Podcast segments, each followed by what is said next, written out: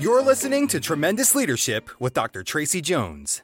Hi, everyone. This is Dr. Tracy C. Jones. Welcome to Tremendous Leadership, Leaders on Leadership podcast, where we pull back the curtain on leadership and talk to leaders from all ages and stages about what it takes to truly pay the price of leadership. And today, I am honored and blessed to introduce to you Dr. Don Mark Hamilton. And Dr. Hamilton, or Don, is the blessed father of four beautiful daughters. He's soon to be three sons in law. Wow, that's a lot of marriages coming up, and seven awesome grandchildren.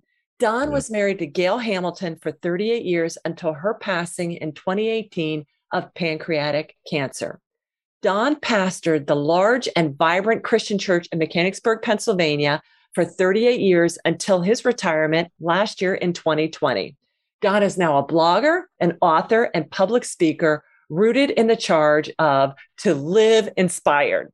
Don's articles and resources can be found on donmarkhamilton.com, and he's presently working on three books published in the coming year. Don, it is tremendous yeah. to have you on the show today. Oh, thanks very much, Tracy. I'm honored to be here. Really am. You're welcome. And for those listeners, those of you that know Tremendous Leadership, Kristen is Don's daughter. So I have the joy of getting to work with Kristen. So I get kind of the second generation tremendousness. And then Don, you knew my father, correct? Yeah, I knew your dad very well. He was one of my mentors. And I think I met him at a conference somewhere initially. And then I had a good buddy who was an executive in one of the local company. And he said, I got to take you over to Charlie's place and to meet him. And I did. And that kind of started, he gave me that old big trademark hug of his. And that started a friendship. He taught me a lot about leadership it. and more importantly, a lot about life. Yeah, absolutely. Don, thank you so much for sharing that. And the reason we're here today is talking about one of his most famous speeches, and that's the price of leadership. And Don, right. you knew my father, a lot of our listeners did. He was very motivated, but he was also incredibly pragmatic. And he was very much like, yep, leadership is going to be joyful, but you're going to have to pay a price and it's going to be tough, but it's worth it. And so that's where we're going to really unpack in the price of leadership, the four points he talked about. And Don, the first one my father talked about that if you're really going to be a leader and not just a leader in name only, you're mm-hmm. going to encounter times of loneliness. Could you yeah. unpack that for us? I mean, you've spent decades running a church, you've dealt with loneliness in your life. What would you say to our leadership listeners out there, perhaps if they're in a season of loneliness and what it means for you? For me, yeah, there's a lot of times where, especially if you're the sole leader of an organization, but in any level of leadership, I think you realize that the buck really does stop there. And because of that, it leaves you feeling alone sometimes, sometimes even a, a little abandoned in certain circumstances. But for me, it was always a matter of having mentors like Charlie, people that I could unload that stuff on, people who had already been there, done that, walked that path, and that I could basically go whine to. and I, I, I've done, I'm really good at whining. and when you feel lonely, you usually feel whiny because sit in a corner and eat a worm. And so I did that. And for me, I'm a person of faith and my relationship with God, I knew He was always there. Sometimes He felt distant in those situations. And yet, as you read through the record that He gave us and the scriptures all the way down through history, I think another thing that was so encouraging to me was to see that He's so honest about the leaders in the Bible. And I cannot imagine. I would think to myself, man, that Moses must have felt terribly lonely. Like working with this bunch of stiff necked suckers. yeah. he did it a lot better than I could ever do it. Joshua, his final charge, dude, you're going to have to be strong and courageous. And he tells him that three or four times because he knew there was going to be some lonely moments. So I think also for me, I was blessed in that somebody at one point really, really challenged me to learn about solitude. Hmm. And I've learned solitude and journaling and journaling my prayers. And after I've done that so long, it finally, it's like going to a well that you're thirsty and you go to that well on a regular basis and you're comfortable with yourself, you're comfortable with your God, you're comfortable with where you are. And if you're in the middle of one of those lonely times and it's because some bad things are happened, this too shall pass. And it does. So, yeah, I think that's kind of some of the ways that I've always worked through my times of loneliness. The other thing is, I developed really deep friendships through the years. And I'm not sure what motivated me to do that, but I have deep friendships of a group of leaders, fellow leaders that we kind of grew up together. We're all across the country and across the world. And we get together and we chat. When one of us is down, the other three or four of us pull them up and mm. we meet together on some regularity down through the years. And I think that was really, really helpful because I know some leaders, I think, tend to isolate themselves. And to me, that's a prescription for disaster mm-hmm. Mm-hmm. because there's just too many things that you cannot handle by yourself. I love it. And I love that you hit on a nuance that leaders, yeah, can feel lonely, but you touched on that, that sometimes they feel even abandoned. And we're going to talk about abandonment as the third point, but in a slightly different thing. I think that's right. really very transparent of you because that's where, as you said, we have to watch that bitterness. You will be abandoned as a leader. I'm sorry. Jesus was. Mm-hmm. Even Jesus had his Judas. So I tell people, I don't care how great you think you are. There's somebody out there that in your camp that's not all in, and it's going to leave you feeling abandoned. And it's okay. It's kind of par for the course. But I love that you talked about having a group of people, and everybody knows I'm like I just started watching The Chosen recently because yeah, yeah. thanks to your connection. And every day, every episode, Jesus says, Well, I'm off on my own. Where are you going? I just need to be alone. You know, and it's just, yeah. it reminds me we do need to go and just be in solitude. So there's a beautiful loneliness. And then there's the other part of it mm-hmm. that you're going to feel too. Yeah, I think it's very helpful to have a larger picture in mind and to never lose the larger picture of life in general and as a leader, you're going to get, to me, too undeserved. You're going to get undeserved glory that something has gone well, and you may have initiated it, you may have put some of it together, but you know very well you are not responsible for what happened. But you get the glory because you're the person at the top. The second undeserved to me is you get undeserved criticism that no matter what way you choose, I mean, the old saying, damned if you do and damned if you don't, yep. is true. But if you've got a bigger picture of the whole thing, the undeserved glory doesn't go to your head and the undeserved criticism doesn't go to your head. I love it. So kind of pulls you through that lonely feeling of being there. I love it. And that's so important, Don, the point you made that so when we're not yanked around by our feelings, but just know like you mm-hmm. said, knowledge of this too shall pass, knowledge of there's a bigger picture, knowledge is we're never walking through this alone, knowledge that a valley has a bottom and then you start uphill again. So mm-hmm. I really appreciate that because that's going to help our listeners just really go, okay, this is a season and it's okay. And it keeps you from maybe doing something, walking off a job, firing off an email, falling on your yeah. sword that we all exactly. like to do when we're suffering. And so exactly. I, I thank you for that. Been there. Yeah, yeah. I always did like that saying, they don't grow crops on mountaintops, they grow them in the valleys. I love that. I never heard that. That's really good. Yes. That's beautiful. and I thought I heard everything. So I'm getting a lot out There you go.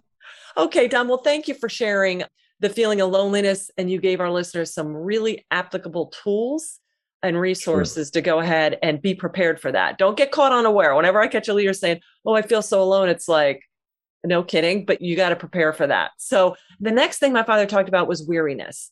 And a right. lot of times, like you said, undeserving criticism or people that I always think of the parable of the olive tree that you grow something and there's a lot of good that lands in there and there's a lot of bad that lands in there. So, how mm-hmm. do you stay at the top of your game when a lot of people are depending on you, your vision, your touch, your prayers, your everything? Yeah. I would kind of go back to that solitude or quiet. I think developing a good rhythm yeah. when times are very demanding, you're on big projects, especially projects that are lengthy. I remember we built a very large playground our church had 53 acre campus. It's a community park, and we built a large special needs playground. And we were doing it in 2008 during the recession, trying to raise $800,000. And everybody said you couldn't do that. And the Lord kind of came through and we built that. But we ended up, I remember, took us a year to get the whole thing going. And then we built it. It was a community build in seven days. And at the end of it, though, you're left with a special needs playground has to have a poured rubber floor. Very, very expensive. Well, we didn't have the money for that. So we had this playground sitting out there that nobody could use, which is like the worst possible thing for a leader. I got this far and I can't close the loop. And we were tired by then. We'd already been working on it for over a year mm-hmm. and we had a long ways to go. And so we just kept, again, I had a group of four or five people. Some were leaders in my church, some were staff members that we would just kind of play off of each other. I'm over and uh, Lori Cartmill was one person that really kind of led through that. And so one day I'd be over there whining to her in her office, and I am so tired. I am sick of this, and I'm done. She, oh no, we're not. And then right. Three days later, she'd be in my office doing the same thing, and we kept at it and kept at it. And right before Christmas, at the end of that year, we got a gift of $120,000 that was totally unexpected that put us over the hump. And so as soon as spring got there, we could pour the floor and things could go forward. But a two year process on a large project like that was just tiring. It just wears you out. Mm. I think also on the subject of weariness, something I've really learned from Nehemiah, and that is there was a time when Nehemiah was rebuilding those walls, he was perceptive enough to know that you're going to face opposition and it's going to wear not only you out, but it's going to wear out the people who are actually doing the labor. And you got to plan for that. And you got to plan that in any project, it seems to me that if it lasts very long at all, you're going to have the initial excitement Everybody's going to be on board. They're ready to rock and roll. And people came out, 1,400 of them worked for that week, and then they went back home and sat down. But you're not done. You've got this long project, or you have the opposition during that, and then you come all the way to the very end of it. And so, what does charge you up? What helps you to get through this weariness? I always had an illustration that I used. I think I saw it somewhere back through the years of the three buckets. As a leader, you got things that fill your bucket, you got things that empty your bucket, and your bucket's going to be leaky no matter what. But you got to keep your bucket full enough because you're pouring into other people's lives constantly. And so sometimes in the midst of just constantly doing things and working at things, I think you get to a point where you don't realize your bucket is getting more and more empty. And at some point, it can become dangerously empty. And you've not given attention, or sometimes people don't even know what does, does fill your bucket. Because you're going to need that, what that is in those times, I think. And that's what gets you through the weariness of it. And I think another thing that, especially in the business world, but even in the church world, there's a biblical concept of Sabbath. And I think as leaders, and I did this for years, you just feel like you can go 24 7, 365. And you can't. It gets empty. You get worn out, or you finally come up against a project that you don't have the resources to do this, the personal resources. And you just get tired and weary. And I think, again, a rhythm on a weekly basis, even a daily basis, and then a weekly and then yearly, whatever, where you got to have the self discipline, I think, develop that to pull away and to say, I need one day this month where I'm not doing anything, you hiking or whatever it is. And then longer periods of time as you're out of place. I don't think the human body and certainly the human mind, God did not design us to go 24 7, 365. he made a really serious point that you take a day of rest, and I mean business about it. but he does mean business. yeah, that's Shabbat. That's serious business. Yeah. And you look at what's going on in the world, and you're like, uh, yeah, you can see the effects of this. Yeah. The running, even if you're not a believer, just we're not coded for this. We're not meant yeah. to do this. So yeah, excellent. You know, I think it's easy as a leader to get an inflated view of your worth. Right.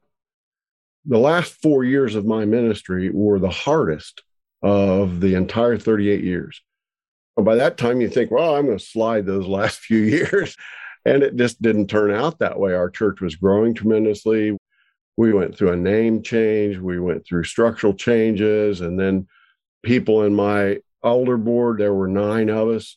Seven of us had serious cancer illnesses in the family. One of our elders died suddenly in a car crash. And then, of course, my wife got pancreatic cancer. That was a 22 month ordeal.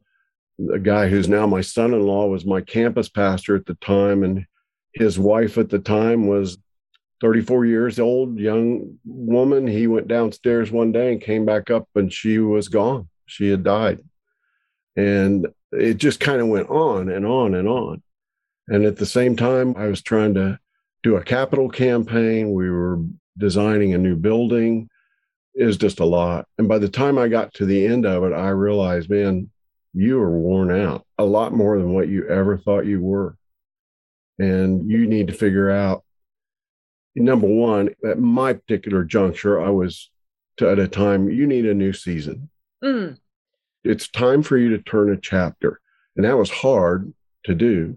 But God, if I think over a period of months, said, dude, I'm taking you somewhere else. Now I want you to prepare your organization as best you know how, and I'll help you for the future. And so we did a two year succession plan, and that turned out well. But I didn't realize people around me, I think, realized, but I didn't realize I was utterly worn out. Right we never see it. We think, oh, we're keeping it together. And then when the trauma has passed, people are like, I've had people say that to me. I'm glad that's over because you became something different. I'm like, what? And it has to. I also appreciate you sharing with leaders that there is this thing that we think, oh, I'm going to get it all dialed in, like mm. A finely tuned fighter jet.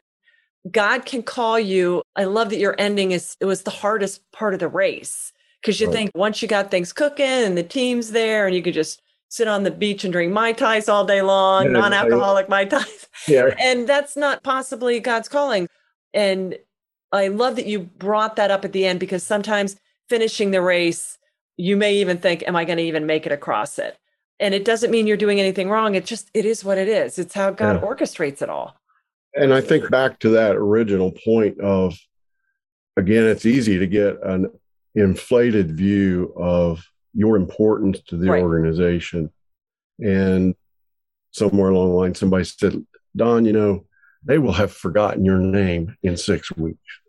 It's just the nature of it. And I had a guy who's a leadership, very close friend of mine, who's a leadership trainer in uh, Fortune 500 companies. And concerning even my successor, he says, they always say, oh, they'll want your advice. And he says, they don't want your advice. They could care less what you got to say.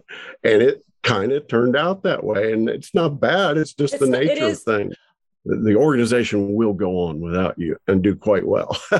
and when you get that in your mind, it's much easier, I think, to move on. Yeah. And I'm glad you said that because a lot of other people that we've interviewed has said it was shocking because when they're done, they're done. And it's like, yeah, it's time people have to continue to move on and you've made your mark you'll stay in touch with a couple people but that's just the nature of, sure. of what it is yeah too concerned about in other words don't keep drawing it out you always want to leave strong and mm. not you really should have checked out a couple years ago you know yeah. kind of thing and i think when you've been in an organization a long long time i think that's harder to realize than if you're in a short term situation but you're just so used to it. It's your life. It's yeah. part of your life. It is. Uh, when you in my situation, as a quote pastor of a church, well, that becomes your identity, whether you consciously do that or not. And you kind of I think, subconsciously assume that, well, this is always going to be my identity. And fact is, no, I'm not a pastor now, at least in the same way, very different way. I'm enjoying it. Love it. Love it, Don. Excellent. Okay. So we did loneliness, weariness. The next thing okay. my dad talked about was abandonment. And you had hit on that. His point of abandonment was that we need to stop thinking about what we like and want to think about in favor of what we ought and need to think about. So it was very mm-hmm. much focus. And that you've said the discipline word many times throughout this. But how do you stay abandoned because you've got your flock, you've got a million things, even now, three books, blogs, this, that. How do you stay abandoned every moment to what you need to focus on? I would go back to, I know I keep coming back to this, but for me at least, I think people that do that well, slowly over time, usually develop a rhythm that is productive. Yeah. And it helps you to say, no, I'm not going to spend four hours in front of the TV tonight. I'm going to spend an hour and a half. But the other ones, I'm going to go work out or whatever it is. I'm going to read. I'm going to write. I'm going to spend time with my family. The things that should be up high on the priority list. I think you can get this entitlement mentality, even that I've worked 10 hours today and I deserve to sit in front of the TV with a very large bowl of popcorn. yes. Yes. And what you end up doing is developing that as a pattern, like Pavlov's dog. And that pattern really is kind of counterproductive. Same thing for me in the morning. I like to get the morning started right. One of my favorite books is of recent years is Make Your Bed. Because the guy was an admiral. I can't yeah, remember. The admiral, yeah. Great little book. But he makes the point in the military that first thing you do is make your bed, and it equates to a win. And then it equates to a pattern that you're developing on a daily basis that brings out your best self and your best abilities. And so that's first thing I do when I get out of bed. I make my bed and I've got my little routine and all that. And then I've got a chair in my living room that I've sat in for years and years. I'm on the second one wearing it out, and I'm going to read, I'm going to write, I'm going to journal. And I think leadership a lot is about what you say no to. Those two little letters are so powerful. And everybody's got to learn, if you're a leader, especially, what are you going to say no to? Yeah. Because there's always a bazillion things to occupy your time and probably even more than your time, your mental energy, mm-hmm. Uh, mm-hmm. because leadership's so much about mental and even emotional energy, I think. Right. So, and the rhythm you talked about, you don't write the whole opus. It's one beat at a time. And I love the fact when you talked about making your bed equates to a win. Mm-hmm. And that's what my dad would say with abandonment is, Tracy, when you get down like billable hours at the end of the day, how many mm-hmm. things did you do to contribute to your success? How many things did you do to contribute to your failure? And when you really look at it, and then you can look at it and go, oh, this is why it's not happening for me. Yeah, Just yeah. incrementally. I'm not saying you got to throw all the TVs out of the house like he did when we were growing up. If you got to do it, you got to do it. But I mean, discipline and that rhythm, just even if it's for an hour a day that you did before, and then incrementally, that is how the no, you get a lot more clarity and then you can deflect them a lot easier because you're mm-hmm. so dialed in. Yeah. There's a couple books on the power of habits. The most recent one is Atomic Habits. And then a guy named Duhigg wrote one years ago called Power of Habit. And the whole point is very minimal changes make a big difference. And what those changes are that you choose to make also are so important because some changes have a domino effect. Right. So this good thing that I'm developing is going to have a domino effect in my leadership and my life. Whereas I might make another choice that might even be a good choice, but it's not one that's necessarily going to have a domino effect on other areas of my life. But either way, the point is very, very small changes, incremental changes make such a huge difference. And that is about abandoning some stuff that maybe I want to do or I'm impulsive. I'm kind of an impulsive guy. You know, like I go to the store, I see something ooh, I think I need that, you know. and you have to learn to discipline. No, I don't really think you do need that, Hamilton. so, but you can kind of live that way impulsively, and it just doesn't add up to strong leadership. I don't think. Brilliant, and I love the domino effect point. You're right. Yeah. sometimes that one little thing, when you're playing pool, just that yeah little thing that may make it over. All right. Okay. So loneliness, weariness, abandonment. Lastly, vision. And my father would say that vision is not some esoteric, mythical thing that just the greats, the Zuckerbergs and the Oprah Winfrey or the really brilliant people see. But vision is really just seeing what needs to be done, number one, and doing it and executing it. Because if you don't execute it, it's just this thing, the thing floating around. So, how do you get vision clarity? You just went through this big transition where you got the calling, the pivot point. Can you tell me, unpack for our leaders, what they should be looking for, maybe if there's vision blockers or how you're honing this next stage of your life? Well, for me, that's probably my strongest what people always told me your strongest thing is you're a visionary and you are secondly able to inspire people towards that vision you're very good at that and then you're a strategic planner mm. and i think the planning thing really has a lot to do with again, you're taking your history that you develop based on this abandonment and the other points of leadership, and you're developing a process whereby you can visualize and see. I think vision is what I call a picture of a preferred future. So you've developed the knack and the ability to learn how to pursue something when you do see it. To me, it's like when you went to high school and college, everybody always complains that there's all these classes that I don't need to learn that. Why would I want to learn about psychology or I'm going to be an accountant? And well, I think all of us complained about that stuff. But I think the bigger principle of education is you got to teach yourself how to be educated because the ultimate goal is for you to educate yourself. It's just like in Christianity, to me, if if you've been a Christian for 15 years and you still got to be spoon fed by a pastor or a church, something ain't right. Adult people feed themselves. And they do that because they have learned how to do that. And the best discipline in life is learning, okay, Solomon says, well, where do you get wisdom? Well, you learn to fear God. Mm-hmm. And you'll get it. You'll see mm-hmm. it coming into your life. Where do you get mm-hmm. understanding? That sort of thing. Mm-hmm. I think the idea of vision often is I've been writing a little bit about this, and I think leaders do tend to see sometimes that other people don't see, or they see the same things that another person sees, but the distinguishing characteristic is exactly what you're saying. They want to do something about it.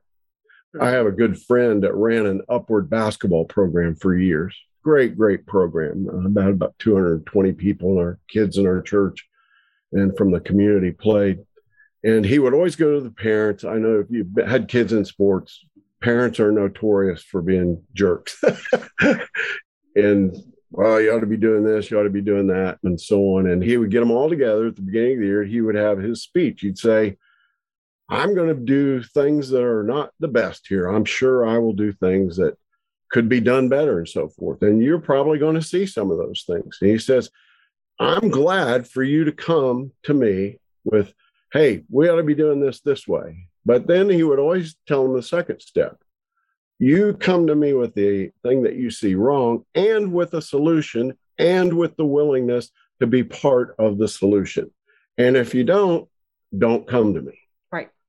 So I, I think that often is the difference that you've got to develop an aptitude towards I'm a doer rather than just a listener of whatever it is I'm pursuing. Well, For me, it's like writing, it's a very different discipline than leading a large organization and preaching and so forth. There's just so many different aspects to that. Whereas writing is very, very focused. And I tended to like to do everything. If you're a leader like me, I had trouble saying no because I liked everything about church. I loved everything about leadership. I love public speaking and I like cleaning the church. I would clean the church. And you get to a point where Don, You don't need to be spending two or three hours cleaning the church at this particular stage and so forth. But with now becoming a writer, which I have this vision of, I want to write. And my nephew, who's written a couple of very successful books, he says, I'll tell you one thing, Uncle Don, he said, writers got to write.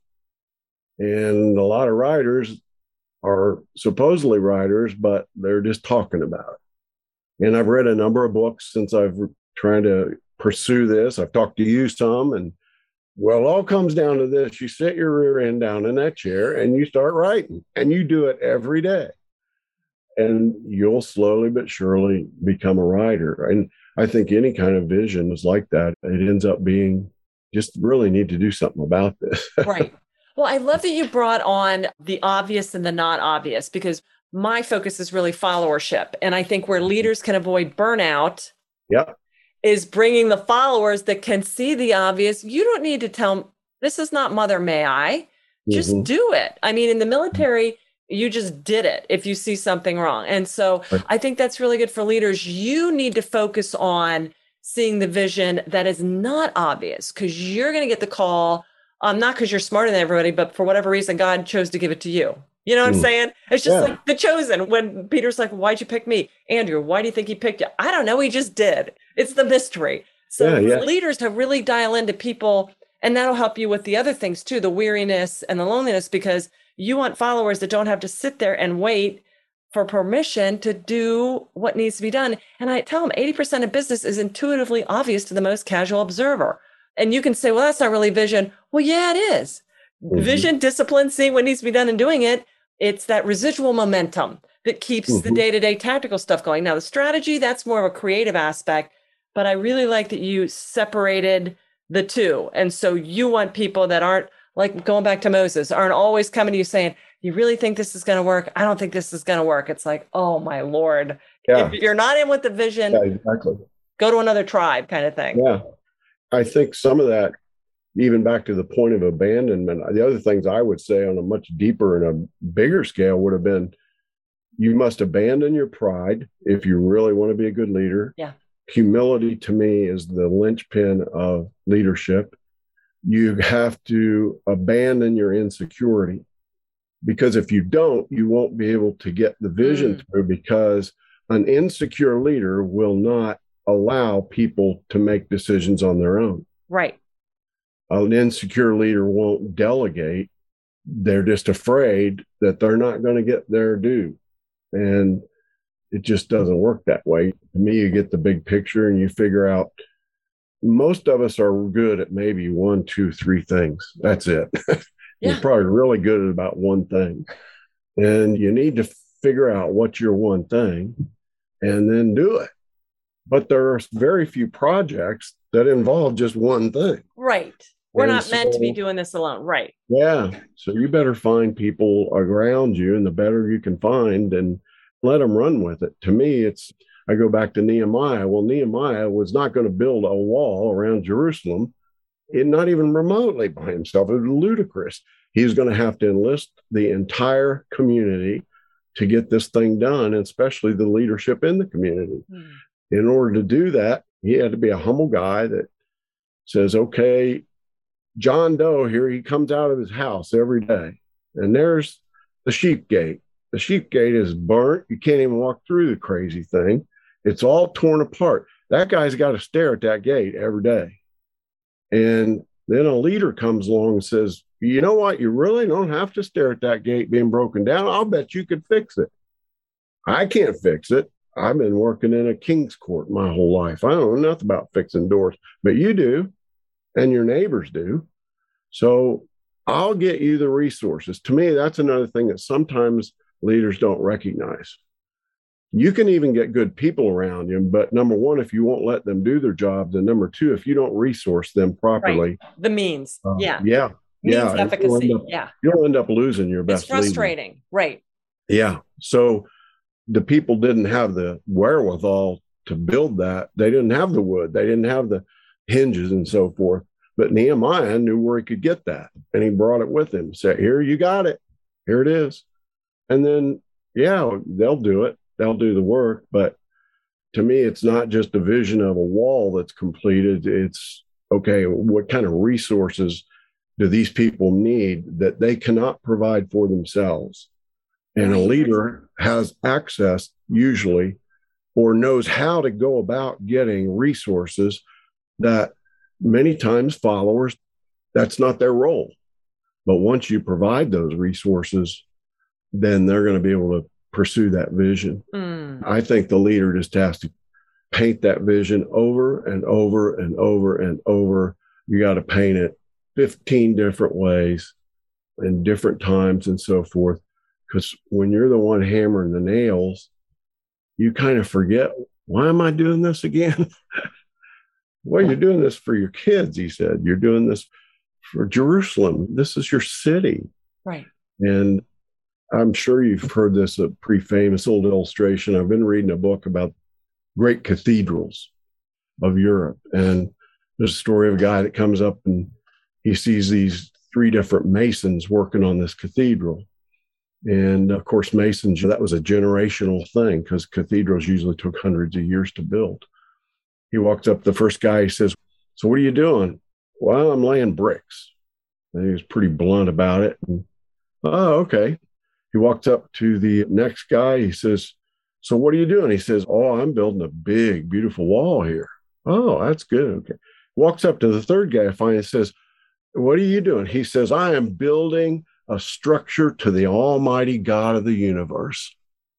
That third guy, somewhere, he got a different vision than what that first guy was. Right. To me, the responsibility of the leader is get all of them to be the third guy. no, we're not just putting bricks on bricks here. We're not just building a wall here.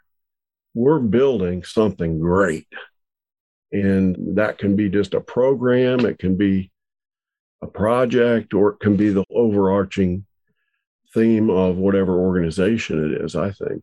I, I think it's hard for people to stay fired up if they lose vision, lose track of what is my part in the play and how does it contribute to the whole mm-hmm. and i think that's a harder thing to do and i think a leader needs to address that on a frequent basis because mm-hmm. when you're just sitting there in the computer filling out forms it's pretty easy to lose sight of sure. well, what are these forms well it's for somebody's health care this is right. important that sort of thing so somebody's got to remind everybody of that. Yeah. Yeah. it falls with the leadership.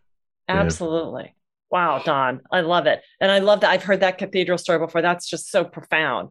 And yeah. how everybody, the same thing, everybody shows up at the same job, but some people go and think it's the worst thing in the world. And other people are like, this is just the most yeah. brilliant. Yeah. Yeah. Yeah. Same thing. Yeah. Excellent. All right. So we have covered quite a lot, and you have really shared with our listeners a ton of great resources, a ton of great real world stories, and your wisdom, Don. Anything else that you would like to share with our listeners about leadership? How about some of these books that you're working on? Would you like to share a little bit about that?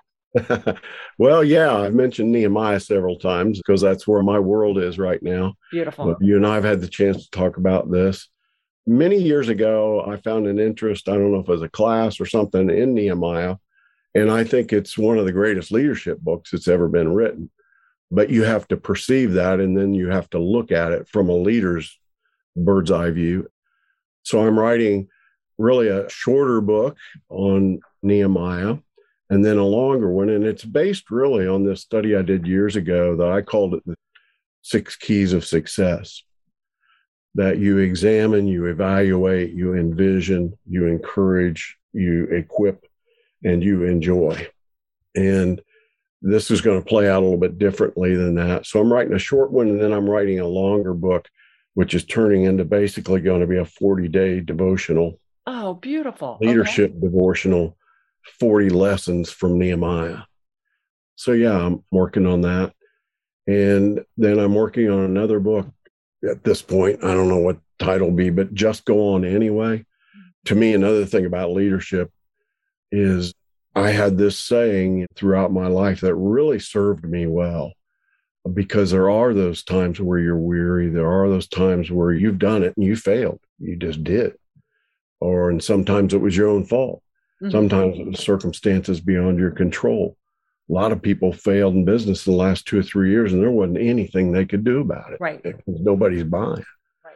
I just think there's a number of times in your life your wife gets sick and passes. You got to look yourself in the mirror every once in a while and say, you know what? I think I'm just going to go on anyway.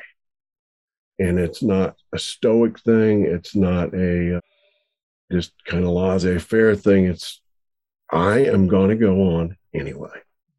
And so I'm writing a book called Just Go On Anyway, and it covers a number of like just go on anyway when your business just went under. Just go on anyway when the divorce papers were just signed. Just go on anyway when you just got outsourced. There's just a myriad of subjects we all go through. And so I'm picking out 40 or 50 of those, and I could really, I'm really thinking of doing a series of books on just kind of just go on anyway. Yeah. I've been working on that as well. And then I do my weekly blog, which is usually around a thousand words or so, six, seven minute read. I love so, it. So yeah, I'm enjoying it. Well, Don, where can people find you? Where can they read this tremendous blog of yours and how can they connect with you? Because I know a lot of our listeners are going to want to reach out to you. Sure. DonMarkHamilton.com is my website.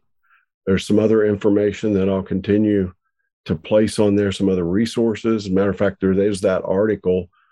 I titled it, Why Your Life Sucks and What You Can Do About It. it's really a study of the book of Nehemiah. But you can download that for free. And then you'll see the blog button there. You can click on the blog and then you can subscribe to that and you'll get a weekly email with that. And once in a while, some other things. So, yeah. And then, of course, I'll keep everybody up through that where I'm at with the books or other projects. I'm doing some speaking. I've done some development for some nonprofit groups, their leadership teams.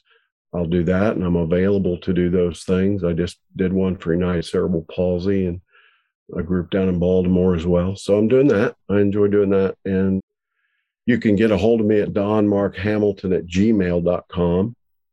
Or if you approach me on the website, you can put contact and it'll be a different email address from my website. So either one of those is fine. I love it. Well, Don, thank you so much. Thank you for just sure. pouring out your wisdom on us. And for our listeners out there, please make sure and reach out to Don. He's a tremendous resource. He's seen a thing or two, as you have heard, and he really is a very seasoned, connected, grounded leader. And that's who we need to surround ourselves with. So mm. take advantage of this. So, Don, thank you again for being a part of this. Just oh, the joy you were. Welcome. You're more than welcome. Thank you, Tracy. I'm honored to get to chat with you. You are so welcome. And for our listeners out there, if you liked what you heard on the Tremendous Leadership Podcast, please be sure and subscribe. Give us a like. The joy, the blessing of a five star rating would be so appreciated. And wherever you listen to this podcast, we're everywhere across all the different platforms. Leave us a comment. We answer all the different ones that we get from people, and we'd love to know you're listening and what thoughts you were inspired on your leadership journey. So, to all our tremendous leaders out there, you keep on paying the price of leadership. We're so thankful for you. Be sure and go over to tremendousleadership.com, sign up for your two weeks of free ebooks to get you mm. on your tremendous journey. So, keep it up, Tremendous Tribe. We love you guys. We're thankful for you. Bye bye. Thank you for listening to Tremendous Leadership with Dr. Tracy Jones. Find out more about Dr. Jones at www.tremendousleadership.com. If you've been ignited by something you heard in this episode, let us know by leaving a review for Tremendous Leadership wherever you listen to podcasts, or by sending us a message through www.tremendousleadership.com.